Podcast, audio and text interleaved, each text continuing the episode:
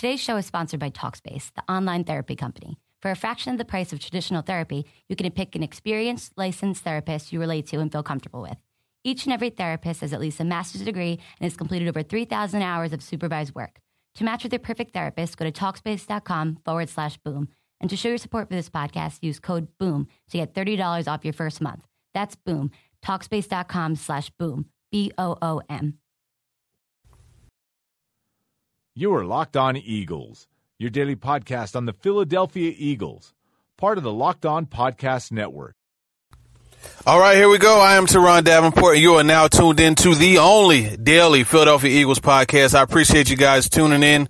Locked on Eagles, that's what it is. Today, what we're going to do is go through the Seattle Seahawks offense. We talk a lot about what the defense brings to the table, but the offense is very good as well. So we're going to look at them and just kicking things off. I mean, when you look at this quarterback, Russell Wilson, he is definitely playing – uh, really good football coming off an outstanding game against the New England Patriots out there in Foxborough. And when you look at him for the season, Russell Wilson has uh, done pretty well. Uh, you know, not as good as he normally uh, does, you know, by his standards, but he's played in the position very effectively. 66.8% passes completed, 2,442 yards, 10 touchdowns, two interceptions. That's a, a pretty good intercept, touchdown to interception ratio. So Russell Wilson is able to buy time in the pocket, extend plays, and, and this is a week where they have to really plaster themselves to the Seahawks receivers the Eagles defensive backs will definitely have their hands full because Wilson has a way of extending a play, you know, breaking outside of the pocket and launching a deep ball to a guy like a uh, Doug Baldwin or Tyler Lockett, those type of guys. So there are definitely options for them. Uh, Russell Wilson is playing really well. He's getting healthy again also. So that's the key Jordan Hicks talked about, you know, some of the things that Wilson presents, you know, as far as his ability to run, to pass, and those type of things. And, you know, he did say that when he has a lane, he will tuck it and run it. So, uh, by all means, they, they know that, that it's time to be focused, you know, and be disciplined in their rushing lane. So that's something that Russell Wilson forces you to have to do. Now, when you look at the running backs, it's pretty interesting because you know this is a team that just released Christine Michael and um, Michael rather, and uh, now you have C.J. Prosise, a guy who a lot of us, you know, our football game plan, we were pretty high on him. Uh, just coming out of Notre Dame, he was very impressive as far as being able to catch the football and run with it. Uh, he he's a, an all around running back, a, a, very good receiving back, and he just really has come into his own. And he's now the the starting running back, and it actually got them to release Michael, which was a, a, a shock, you know. But you look at behind him, you have Alex Collins and Thomas Rawls. Uh, Thomas Rawls mainly, you know, he's a very tough runner. He was the primary back when Marshawn Lynch was out last year. So they have experience at running back. They like to run that football, that physical style that Thomas Rawls brings. That's something that that crowd will get behind. It. They love that physical running. I mean, you look at they caused an earthquake for heaven's sake in that divisional game against the the uh, New Orleans Saints. You know, back when uh, Marshawn had that long run. So that's definitely something to to to look at. You know, that running back position is solid. And then just looking at the offensive line, these guys, you know, this is a group of guys that, you know, no one really pops out to you. Uh, Germain Ifedi, he was a, a, a, high draft pick. But when you look at Bradley Sowell, Mark Glowinski, Justin Britt, Gary Gilliam, these are all guys who are, are, you know, just middle of the run offensive linemen. But they do just enough to give Russell Wilson that time to be able to, to make things happen um, in, in the pocket or even on the run. Now, I will say this Russell Wilson has been sacked 29 times this year, so that is uh, definitely excessive. But when you look at what he's able to do, you know, behind that offensive line and then being able to move, you know, out in space and, and, and block for him as, as he, you know, tries to make plays happen, you know, on the run, that's definitely something that, that, you know, comes into play. So they're able to get decent play out of the offensive line. But it's nothing spectacular. And I think this is an area that the Eagles can take advantage of because that front four definitely will outweigh that, that offensive line. I think they, they are better, a better group. So they could get that pressure. They just have to be disciplined rushing the quarterback. Tight end wise, you have Jimmy Graham, who, what, I don't really have to say much about him. You know, we got a guy that's 6'6", 230 or 240, whatever he is, that could be just an absolute red zone threat uh, or just a threat all over. You know, he's a guy they use a lot like a wide receiver. So the safeties are going to be, you know, really have a, a task. The, the linebackers, whoever should match up against them, they're, they're going to have a, a big time job on their hands. So we'll see what Jimmy Graham is able to do. He's someone that's coming back into his own. He he was catching a lot of passes before he got injured, and, and now he's come back, and he's he's a guy that you know a lot of people compare to Rob Gronkowski and he, he's a guy that's you know a big matchup nightmare for opposing defenses. Eagles are going to have a, a, tall task in, in, stopping Jimmy Graham and that Seahawks uh, offense. But then again, at the same time, you got Luke Wilson also. You know, he's a guy that, that's able to, to make some things happen as well. But um, it's just going to be, you know, a, a, lot of three receiver sets. That's what they like to do, you know, with, with Kearse and, and Tyler Lockett.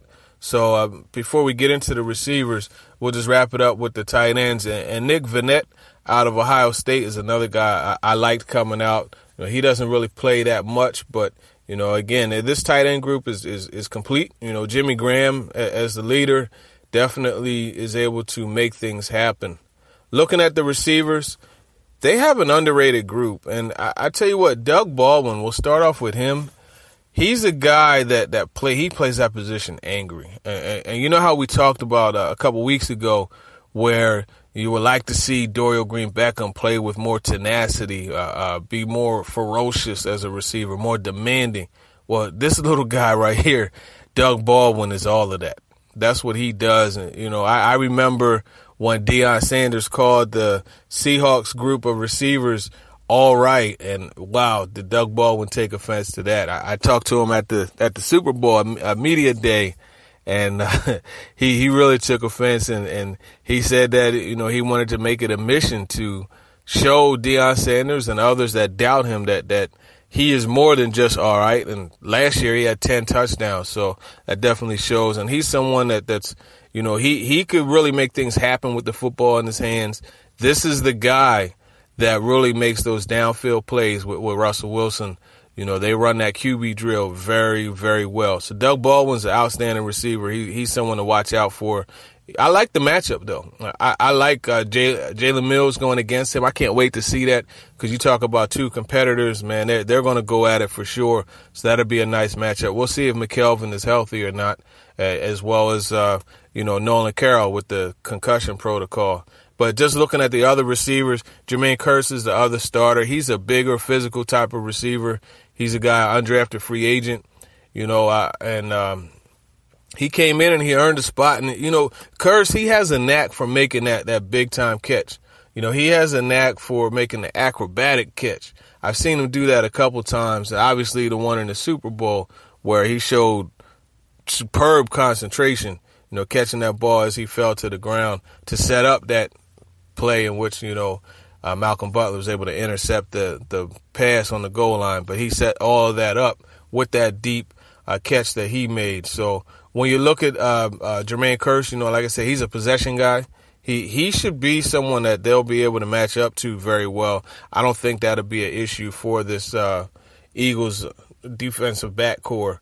Um, Tyler Lockett, however, this is a guy that could he'll make you miss in the phone booth, man.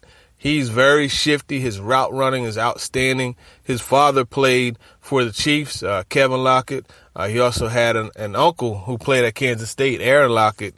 Uh, Tyler broke all of their records. And, and it's funny, you know, when you watch this guy, when you see him, he's not one of those bigger receivers. You know, he's very undersized, but he will go up and attack the football at his highest point. He makes uh, uh, plays in space. You know, he, he's uh, effective in, in, the return game as well. Tyler Lockett could, could be used on jet sweeps, reverses, and he works that slot position as well as outside. that's a receiver to watch out for. Me personally, I think he could be the biggest key for them to this to this game because just what he's able to do as a playmaker.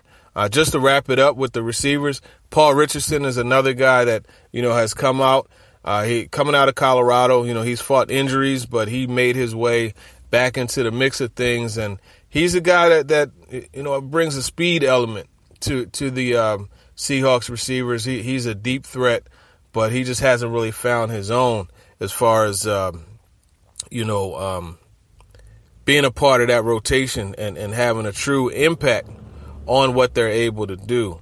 Uh, statistically, when you look at this offense, you know they they are pretty solid. You know they're balanced. Uh, it, it's funny because they need to incorporate the rushing game a little bit more. You know why I say they're balanced, but when you have a guy like Russell Wilson, you always have to worry about the run. You know, you have the read options.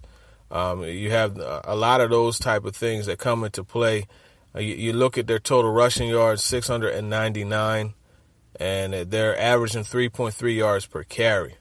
So the running game is always an element, but they're not doing it as effectively as, as a lot of other teams. But again, CJ Prosise, you know, he aims to turn that thing around as well as, as Russell Wilson. You know, Russell Wilson is not running the ball the same as, as he has in the past as far as you know being that dynamic dual threat, but you still have to be concerned about him. Uh, receiving wise, you look at uh, Doug Baldwin, he has 50 catches, 629 yards, five touchdowns. He leads the team in touchdowns, followed up by Jimmy Graham with 42 for 593, and he has three touchdowns. So when you look at this receiving group, you know, you have guys like Kearse, Lockett, you know, they're both in, in the 20 catch range, uh, 300 yards. Neither of them have scored a touchdown this year.